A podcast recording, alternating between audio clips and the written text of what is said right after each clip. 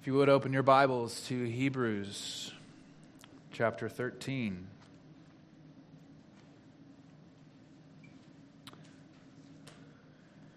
Hebrews 13, beginning in verse 22.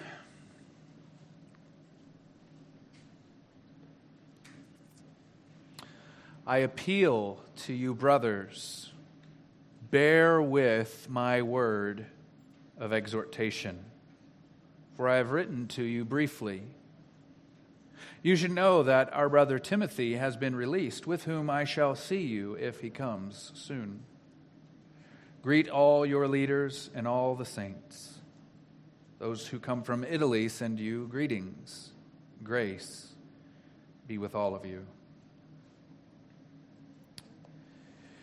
So we come to the end, the real end. This has been kind of a long sequence of endings with the book of Hebrews. If you're familiar with many great works of fiction, or literature in general, you know that the best works end in this way a cascading unfolding of endings. And this is truly the final end. And, and I would say it's unique in a sense because it's the first thing he says after the conclusion of the main message. So he finishes it. He really ends with the word amen in verse 21. And then he tells us a few personal remarks about what he's already said to us.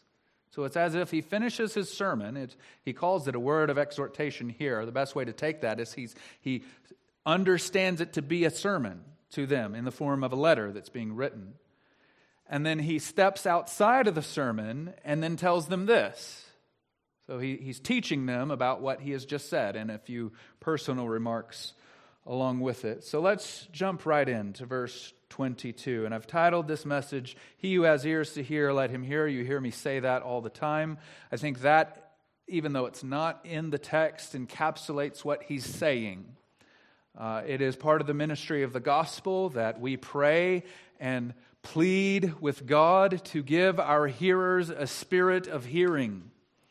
Most of us have functional ears and the ability to hear what's being said, or at least read what's on a page, to understand communication in some way. But what we need in order to hear are the ears of our heart, if you will, to be opened. And so that's what Jesus means when he says this statement. And we'll get to the passage where he actually says it He who has ears to hear let him hear. He's not just saying, if you can physically hear, listen to me. He's saying, listen with your heart to what I'm saying. So I think that's what, is, what the author is saying to us in verse 22. He's saying, I appeal to you, brothers, bear with my word of exhortation, for or because I have written to you briefly. So the first thing that we'll talk about is this, this idea of hearing or, or, or the ministry of the Word, the, the work of the Word in the world, the Word of Christ in the world, the ministry of the Word, and the problem of hearing. The ministry of the Word and the problem of hearing. Here's, here's another possible translation. This is how one commentator put it. He says, Brothers, I urge you to listen willingly to the word of exhortation. And here's my attempt. This is, this is how I think if we were to say it literally, this is what it would sound like in our hearing. And I urgently exhort you, brothers, to bear with my word of exhortation. Because the word that he used, he says, bear with, it's, it's the same root for exhortation. And we've met this word, exhort, throughout the letter. And so I think there's intentional wordplay here. That he's saying, I'd exhort you one more time to listen to what I just said. I exhort you to listen to the exhortation. So he's kind of layering himself. I've just exhorted you, now I'm going to exhort you to listen to it. That's the flavor of this text, I think. And so he links it, I think, by using the same root word to four other places that we meet this word exhort.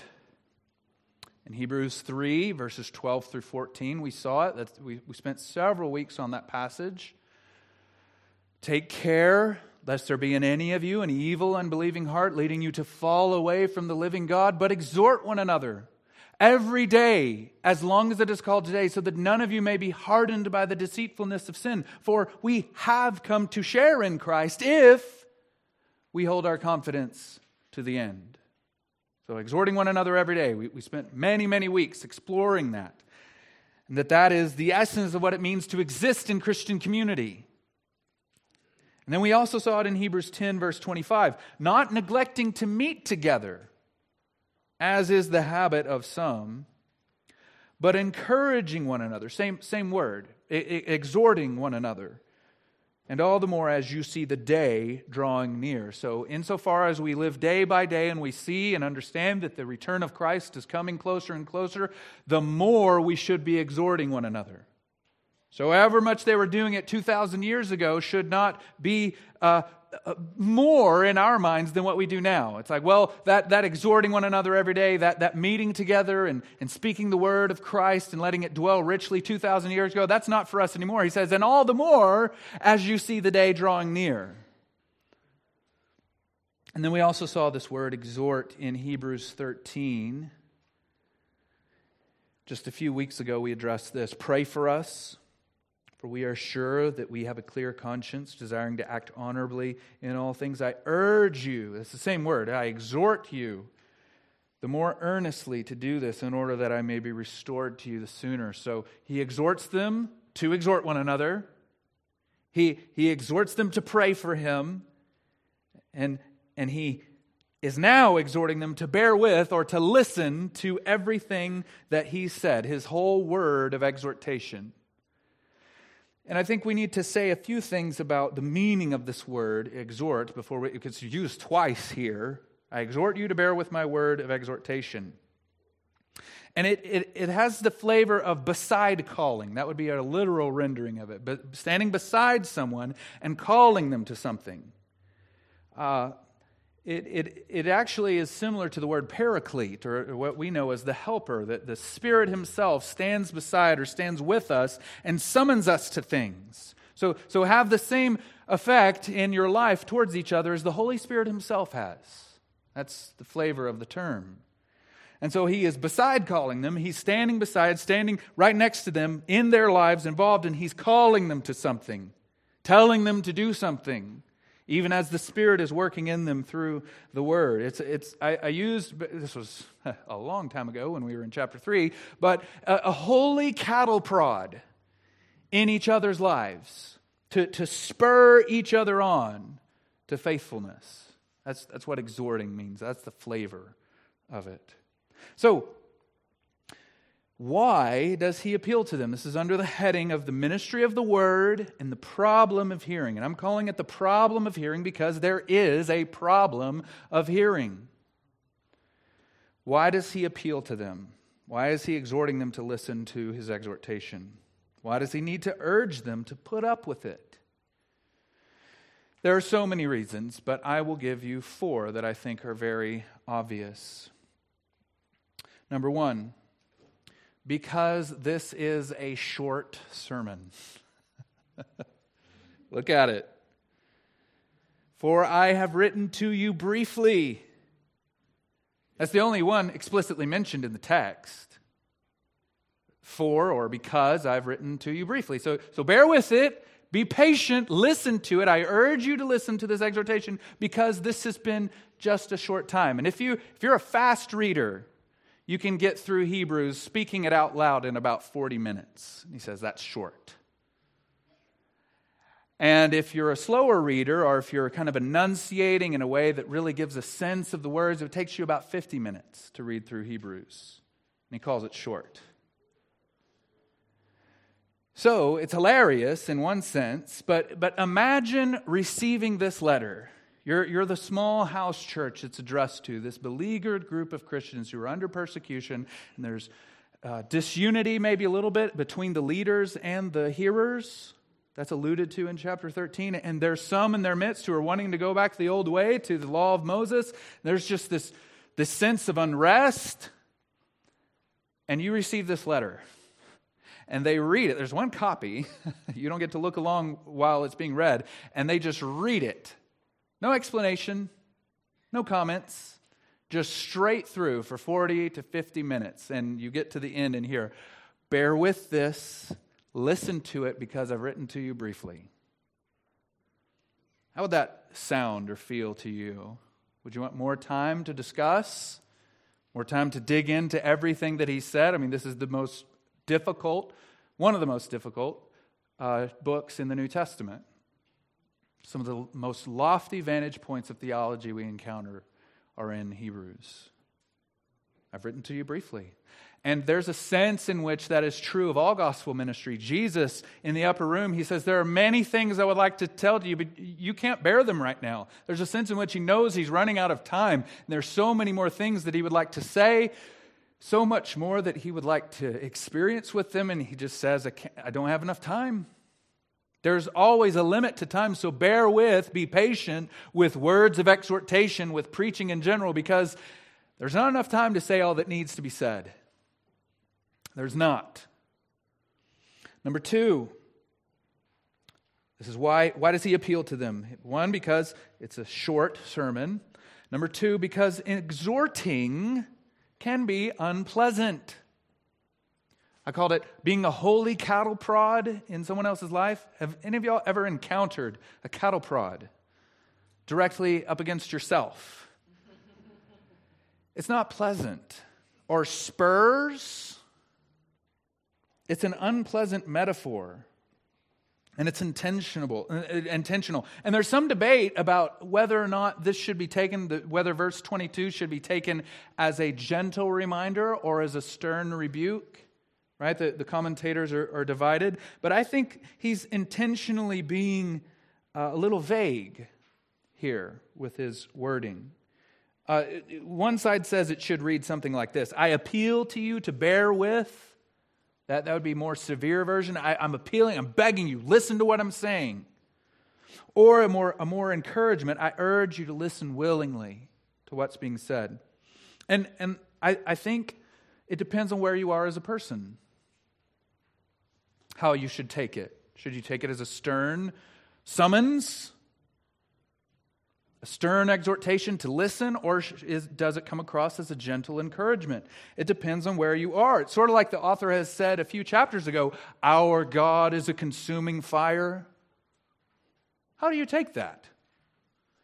Well, if your heart is properly disposed to God and you love who He is and you love His holiness, then when you hear our God is a consuming fire, then you say, Yes.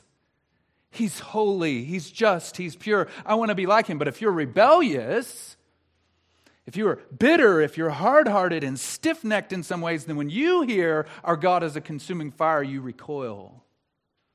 That's how this needs to be read. Bear with my word of exhortation. It comes across as a stern rebuke if you're not willing to bear with exhortation. It's like the psalmist says with the purified, you show yourself pure. With the crooked, you make yourself seem torturous. He's speaking of God. So it really depends on where you are in your heart, whether or not this exhortation to bear with exhortation is received as an encouragement or a stern rebuke. And the reason is because exhorting can be unpleasant. We can alter the gospel as much as we want to make it acceptable and unpleasant to the stiff necked and to the embittered and to the selfish and to the fleshly and the worldly. We can dress Jesus up and make him as appealing as we want him to be, as relatable as we want him to be, but real biblical exhortation, when it's here's what it says, so here's what I'm saying to you. Direct line of connection, here's what God has said, so here's what I'm saying to you. That can be unpleasant. Number three, this is underneath. Why does he appeal to them? Number three, because the trend will be from bad to worse. The trend will be from bad to worse. Uh, I actually want you to turn here. I generally try to limit the number of times I ask you to turn somewhere, but I do want you to see this. 2 Timothy 4 should be a passage you're familiar with.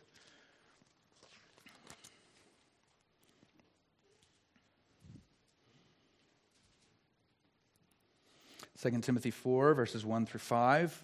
I charge you in the presence of God and of Christ Jesus, who is to judge the living and the dead, and by his appearing and his kingdom, preach the word. Be ready in season and out of season. Reprove, rebuke, exhort with complete patience and teaching. For why, why, Timothy, should you continue to preach and continue to exhort and continue to rebuke and continue to reprove with complete patience? Because the time is coming when people will not endure sound teaching.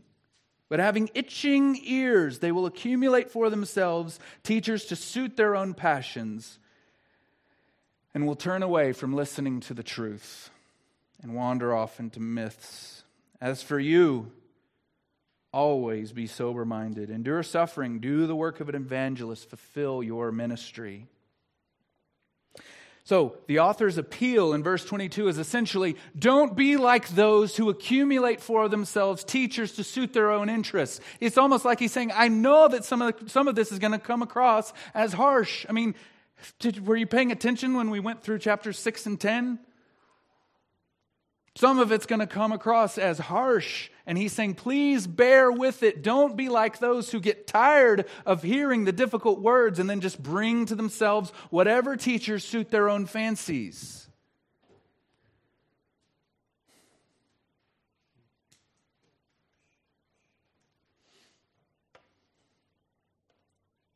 And now it's so easy to find whoever you want whatever teacher you want, to say whatever you want. You can go and have the weirdest theological view. You can come up with it yourself and then type in a few keywords and find a guy with a PhD who agrees with you.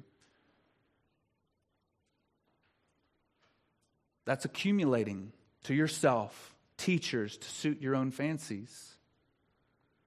The trend's going to be from bad to worse. And this, I mean, this is 2,000 years ago. It's only gotten worse.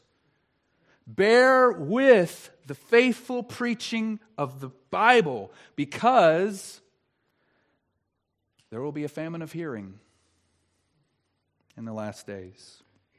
Number four, the last reason he appeals to them because the flesh is opposed to the word. The flesh is opposed to the world. So let's say you're not one of those who's accumulating to yourselves teachers to suit your own fancies and to, to satisfy your itching ears. You're a faithful Christian. Jesus is your hope and trust. Yet you still have, I still have, indwelling sin, the old self, the flesh to reckon with every day, and especially Sunday especially on the day that you choose to gather with God's people to listen to words of exhortation. That's when the flesh is aroused to oppose God.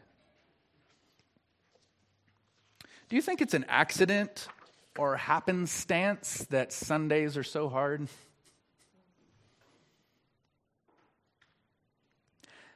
The reason is there is hardly a more defiant assault against the dark domain of the devil than getting up, getting ready, preparing your family and your heart to come together with God's people and to be exhorted by the word and to exhort one another.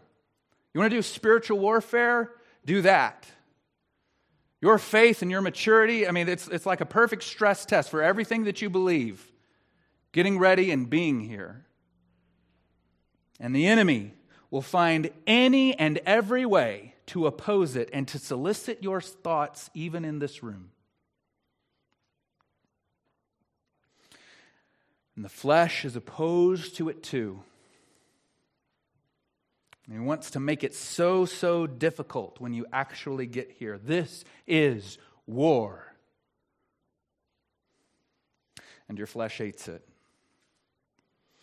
I used to, my, my chore the last years I lived at home was uh, upkeep of the swimming pool. And if you've ever uh, done upkeep of a swimming pool, one of the things you have to use to keep it clean is hydrochloric acid. It's a very dangerous chemical, and I guess we can trust teenagers with it because that's what my parents did. Um, you can actually hurt yourself really big. But if, if you pour hydrochloric acid on something that reacts to it, that thing starts dissolving and reacting horribly. You pour it into the water, and it's great. It kills all the bacteria and keeps things balanced and pH levels and all that good stuff. Your flesh is like your physical flesh would respond to hydrochloric acid when the words, Thus says the Lord, or a certain equivalent are said. Our indwelling old man hates God's word. It responds like that shriveling substance against acid. It does not like it. When you're told you can't just do what you want to do, thus says the Lord, we don't like that. So, those are the four reasons that he appeals to them. And those are reasons that we need to hear this exhortation to bear with honest, faithful words of exhortation from the Bible. What does it mean to bear with it? Well, it at least means to listen willingly. That, that where it says, you look at it, bear with, I think a good kind of paraphrastic interpretation of it would be listen willingly. I think that's a good way to say it. A few weeks ago, we, we saw obey and submit to your leaders, and, and one way to think about that, that in interpretation was to have a habitual readiness to listen. I think that's what he's alluding to here as well having a habitual readiness to listen, to bear with it. What, what does it mean? To, is he just saying show up and hear, maybe even memorize parts of it? it no, it, it has an attitude of hearing, to listen willingly. So that's the first thing that it means. Number two, it means to avoid writing the teacher or the speaker or the one doing the exhorting, avoid writing him off quickly when he says something that rubs you the wrong way. How would you have responded if you have received this letter? When he says, if we persist in sin, there no longer remains a sacrifice. It is impossible to restore them to repentance. These are some, some of the hardest words in all the Bible are in Hebrews. How would have you responded? Consider, consider Paul and the Galatians. If you had gotten that letter, and he's saying things that to even repeat them would have to come with a parental warning. How would you respond? Would you say, Oh, who is this Paul? Sort of like the people in Exodus. Oh, who is this Moses? He's gone up to the mountain. We don't know what's become of him. Aaron, you make a God for us. We'll, we'll go find something else that suits us. There's a tendency, because of our flesh, to write off the ones saying hard things and to prefer the ones saying other things that suit us. And the ironic thing is that we prefer law. we prefer the hardness of the law versus the gospel. That's another sermon. Part of what it means to be under the true apostolic gospel ministry is that you have a degree of patience to hear hard things and to not write the person off. Just think of Timothy in Ephesus. Think of being the church in Ephesus. I mean, the great church of Ephesus. And, and Paul sends his young protege, a young man at the time, to, to kind of oversee matters and appoint elders and stuff. Think, think of what that would have felt like. Some being Christians longer than Timothy, and some maybe knew Paul before Timothy came along. You stay there, Timothy, and you put it all into order. Would you have listened? Number three, this is underneath what it means to bear with this word. Uh, I think it, it must mean something like this hearing in a way that leads to obedience. Hearing in a way that leads to obedience. Um, specifically, obedience to the word of God. So, so the preacher's job is, is to point you to what the word says on its own terms and to command you with the same level of authority of thus says the Lord to obey it. That's the preacher's job. So we saw in Hebrews 10, if you want to flip over there just a few pages, Hebrews 10, we'll take a few minutes to look at this. This is just interesting in a way to understand what it means to hear in a way that leads to obedience.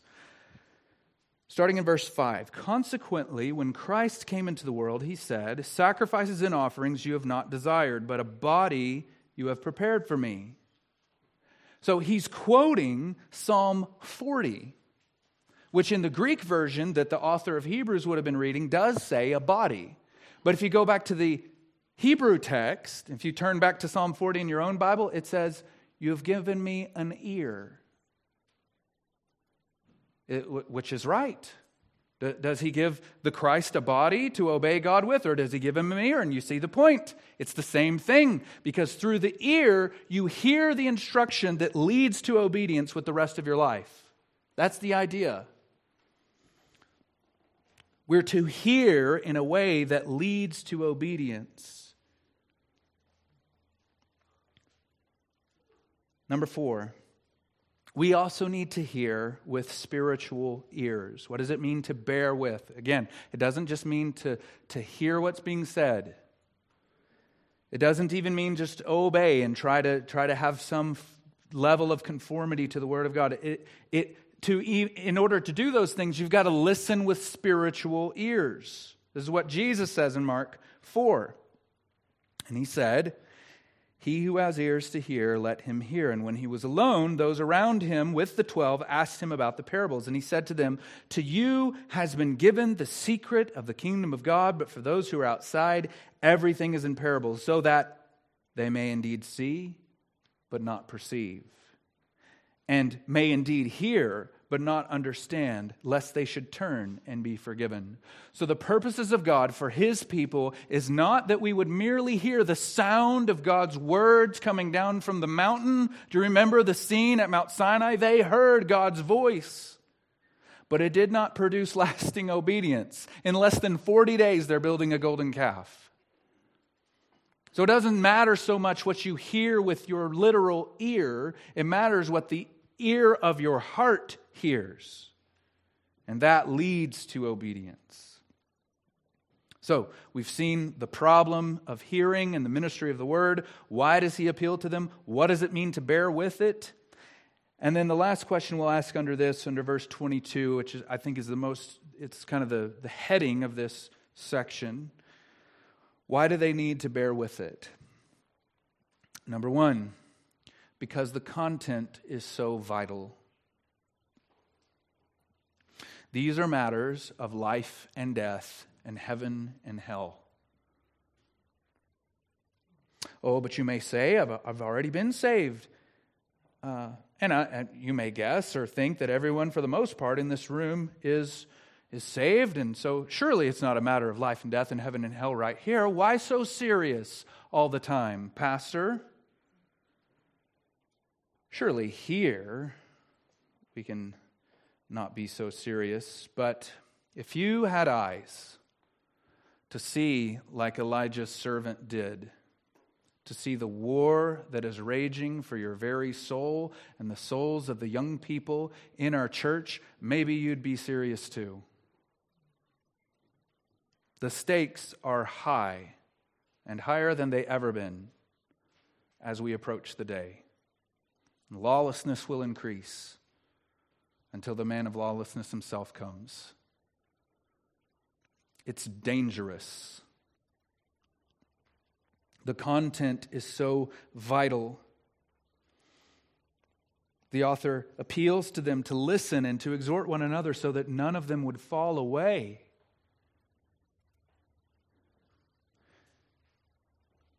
The content and practice of our weekly meetings is essentially our collective efforts to make sure that we reach home safely together. No man or woman left behind.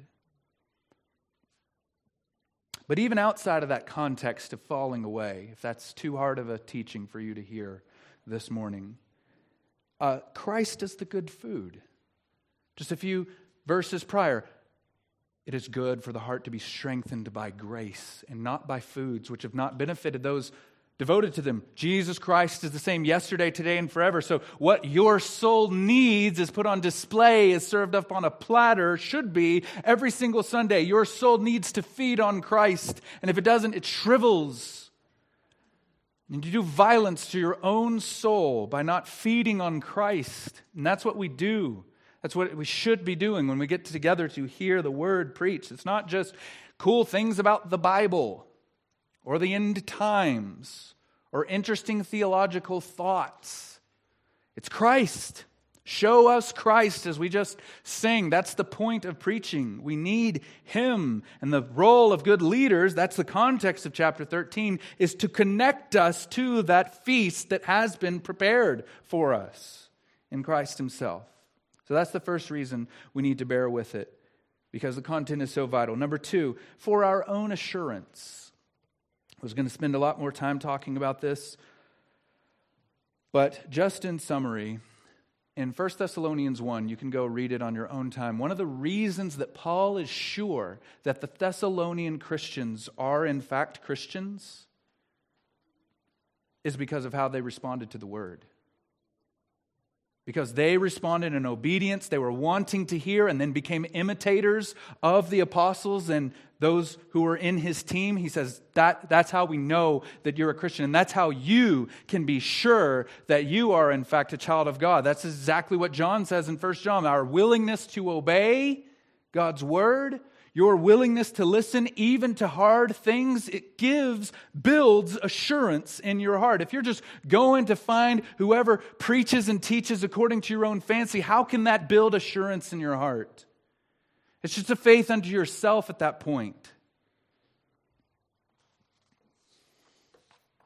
Number three, this is the third reason why we must bear with it, why they needed to bear with it, is for perseverance. If you've been here long, you know that one of my favorite verses in all the Bible is John 6 39. And this is the will of him who sent me, that I should lose nothing of all that he has given me, but raise it up on the last day. But how does Jesus keep all that the Father has given him? How is it that Jesus loses nothing that he's been given? Part of how he does it is through the preaching of the word. And through you bearing with the words of exhortation.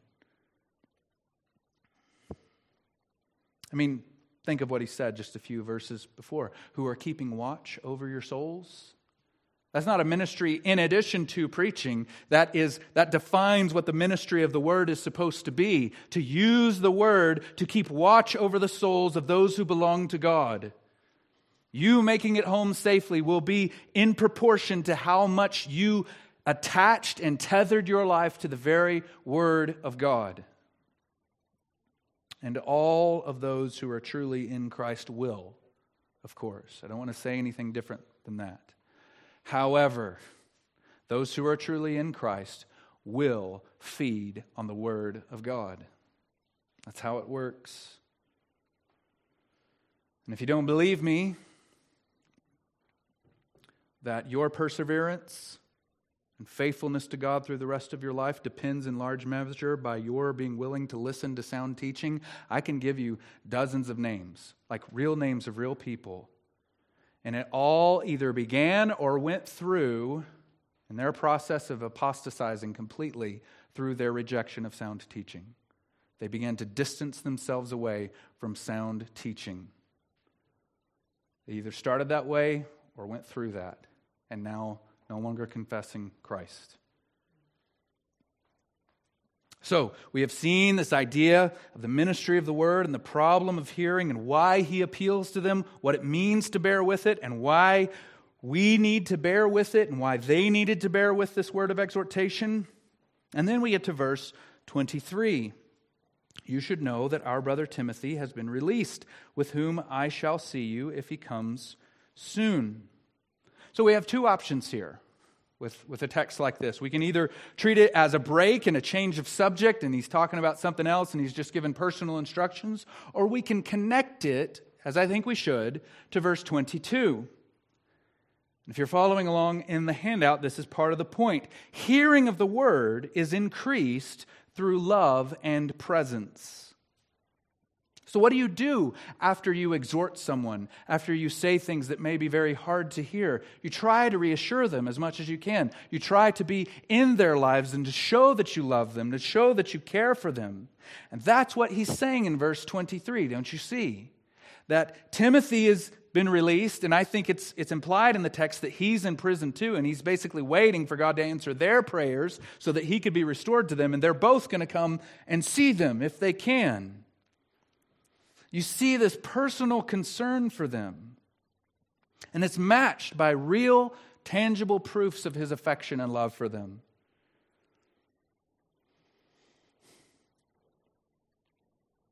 So, the more love there is in the body of Christ, the more effective that love is in creating a desire to be together, especially between congregation and leader, the more effective the word will be in creating lasting change. It's a long sentence, but here's the idea love produces change, if you want to connect it. So, so, love is the fertile soil where the, the word is planted in and produces change and fruit in our lives.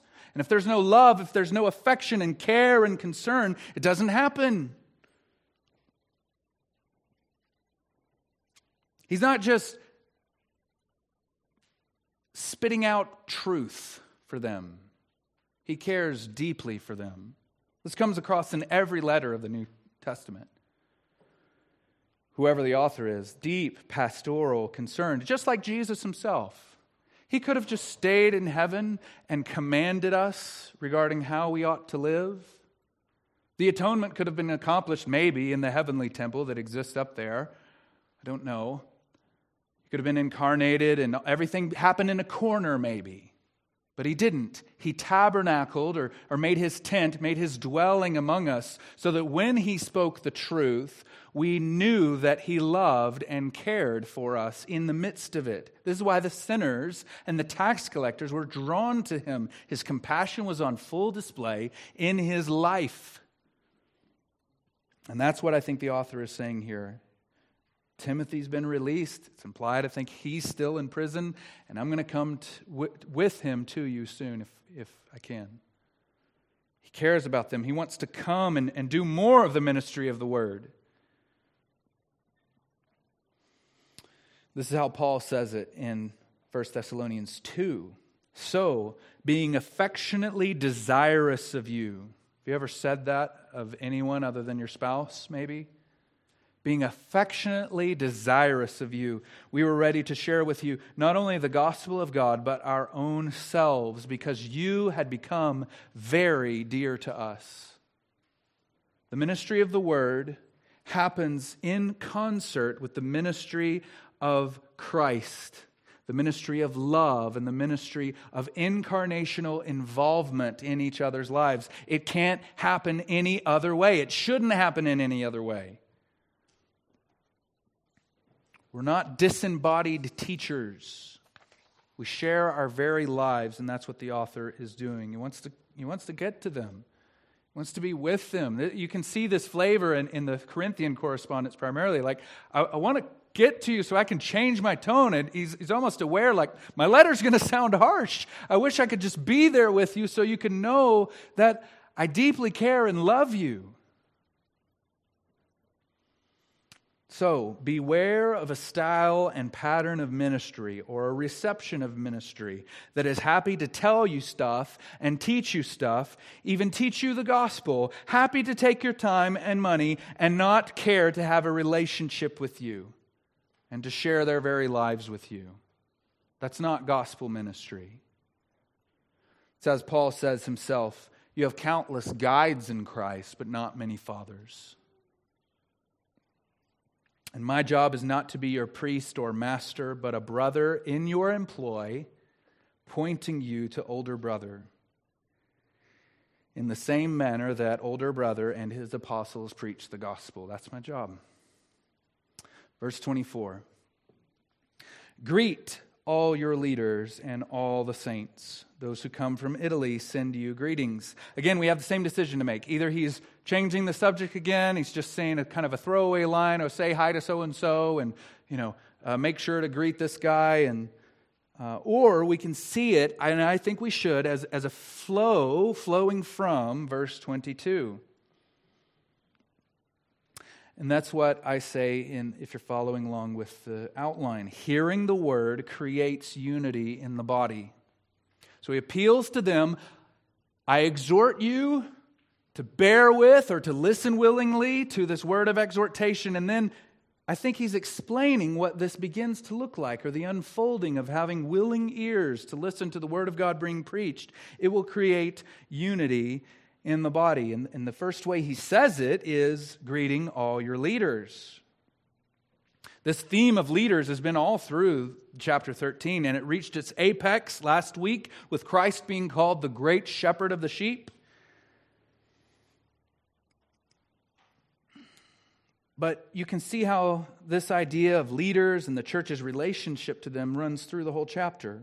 So he's exhorted them to return to the original teaching and to do so by recommitting themselves to the original leaders, or at least to the original teaching, and those leaders who were new, maybe, who were preaching the same thing. No less himself and Timothy. Obey and submit to your leaders, he says. And so, with his final imperative, the final command that he gives them is to re engage into community in a loving way. Greet all your leaders and all the saints. It's also rem- the last reminder of what I think are the two central commands of the text. Do not neglect to meet together, as is the habit of some, and consider how to stir one another up to love and to good works. Do you know a good way to start in your attempt to obey this command to exhort one another and to meet together and to stir one another up to love and to good works, be warm and welcoming in a genuine way with each other. You don't have time to pursue this as much as I was originally wanting, but he says, all the saints. I wonder if this is an explicit rejection of ageism in the church.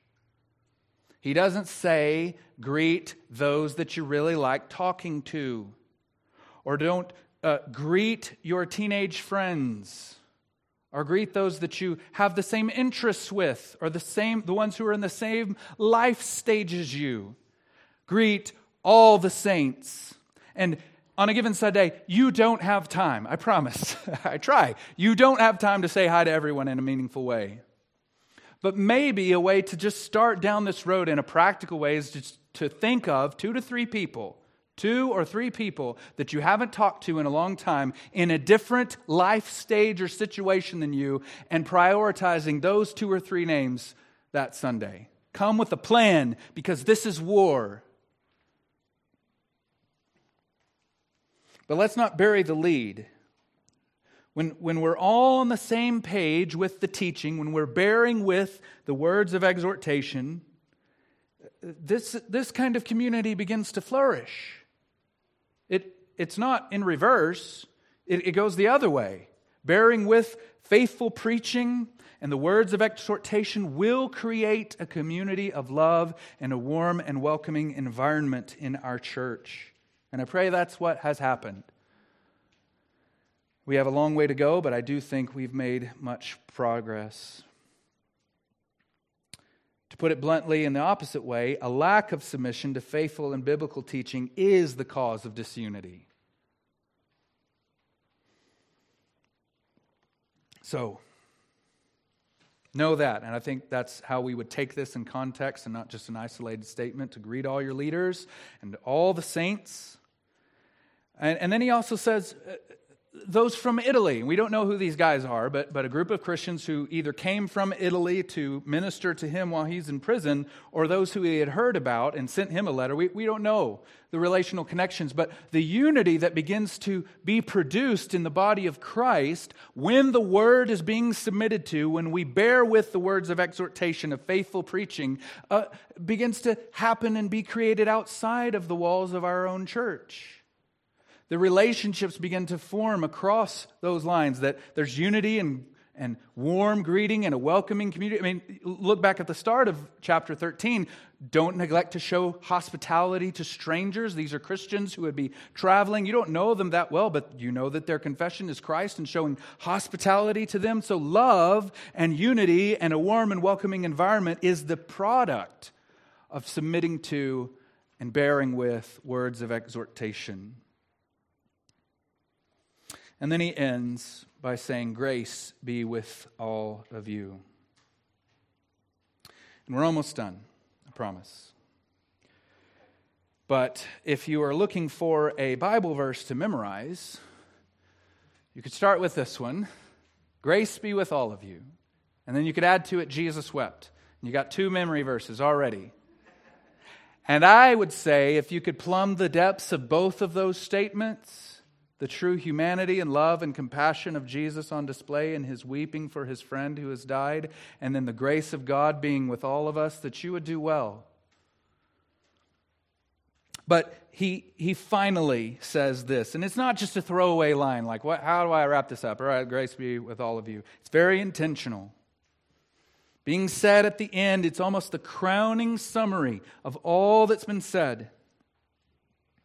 And this is why we should bear with sometimes very difficult words of exhortation, because the grace of God is in play. Whether or not you avail yourself of the means of grace that God has set up, primarily the preaching of His Word, for your own benefit, will either cut you off or ingratiate you to grace itself.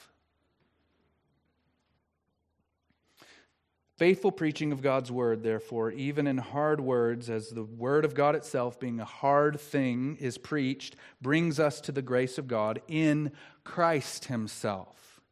It's not, it's not the gospel and Jesus and then grace in some vague sense being brought to us. I think what he's saying is that the whole content of the letter, the priority and centrality of Christ Himself, He wants all of that to be theirs.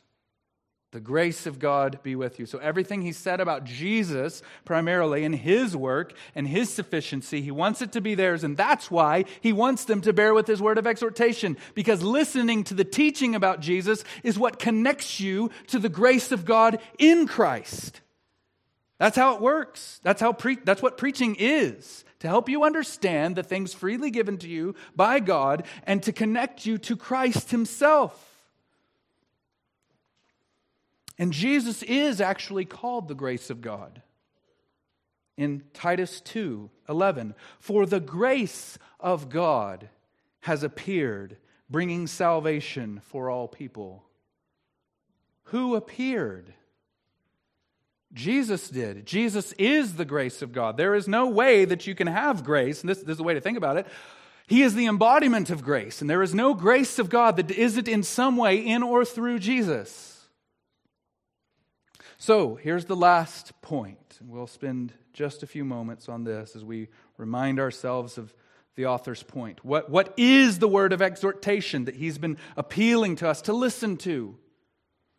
It is none other than the message of Jesus Christ. Hearing the word or bearing with the words of exhortation bring the grace of God. And here's just a few things that we know about Christ, who is the grace of God from Hebrews. Jesus is the heir of all things. Through Jesus, God made everything and sustains everything. Jesus is the radiance of the glory of God. Jesus is the exact imprint of his nature. Jesus upholds all things by the word of his power. Jesus has made final purification and propitiation for our sins. Jesus, right now, stands at the right hand of the majesty on high with all authority.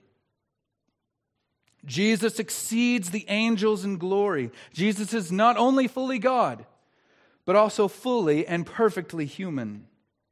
Jesus took on our flesh to have perfect solidarity and empathy with his brothers and sisters. Jesus suffered the same things to learn obedience through what he suffered. Jesus had to cry out to the Father too, and he was heard because of his reverence. Jesus is greater in glory than Moses. Jesus provides eternal rest, the, the rest that Joshua could not give them, even though he brought them into the land. Jesus, our high priest, is superior to Aaron and his priesthood. Jesus is the one and only eternal priest forever after the order of Melchizedek. Jesus secures and enacts better promises than anything under the old covenant. Jesus' death consecrates the heavenly temple better than the shadowy form and preview of the old covenant. Jesus' death is not only a better sacrifice than anything of the old covenant, but it is the only acceptable sacrifice for sins. Jesus is the first and final champion and forerunner of our faith. Jesus is the same yesterday, today, and forever. Jesus is the great shepherd of the sheep. Jesus is the grace of God Himself. That is the point of this word of exhortation. It is Christ Himself. That's why we need to bear with it, because if we don't, we cut ourselves off from Christ. There's no more stern way to put it. Believer, Build your life on this. Strive to excel in building up the church. Exhort one another every day. Make the best use of the time, for the days are evil. And to those who do not yet trust Christ, understand the gospel in these most basic terms is essentially here he is. This is what he's done. Will you trust him? Will you believe who he claims to be? Will you embrace what he says of you and embrace of what he says of the world? And will, will you just take him at his word? Here is Christ. Come to him. What does that mean? Well, it means to entrust yourself to him. Believe that he is all of that that we just said. And believe that it is freely offered to you. It is freely offered to you today. Yes, even you, as a sheer act of God's mercy. And I pray that you will bear with this word of exhortation and all the words of exhortation I have given as I attempt to be faithful to such a book. What I want for you too is for the grace of God to be with you, not as an emotional feeling but a knowledge and fellowship with Christ Himself. He is the object and point of every sermon and lesson. So, he who has ears to hear, let him hear. Let's pray. Father, thank you for your word. Thank you that you don't leave us alone, you give us your truth hard as it may be for our flesh to hear, hard as it may be even for our limited minds to comprehend, you give us Christ. So I pray that the grace of God, Christ Himself, would be with us all. In His name we pray. Amen.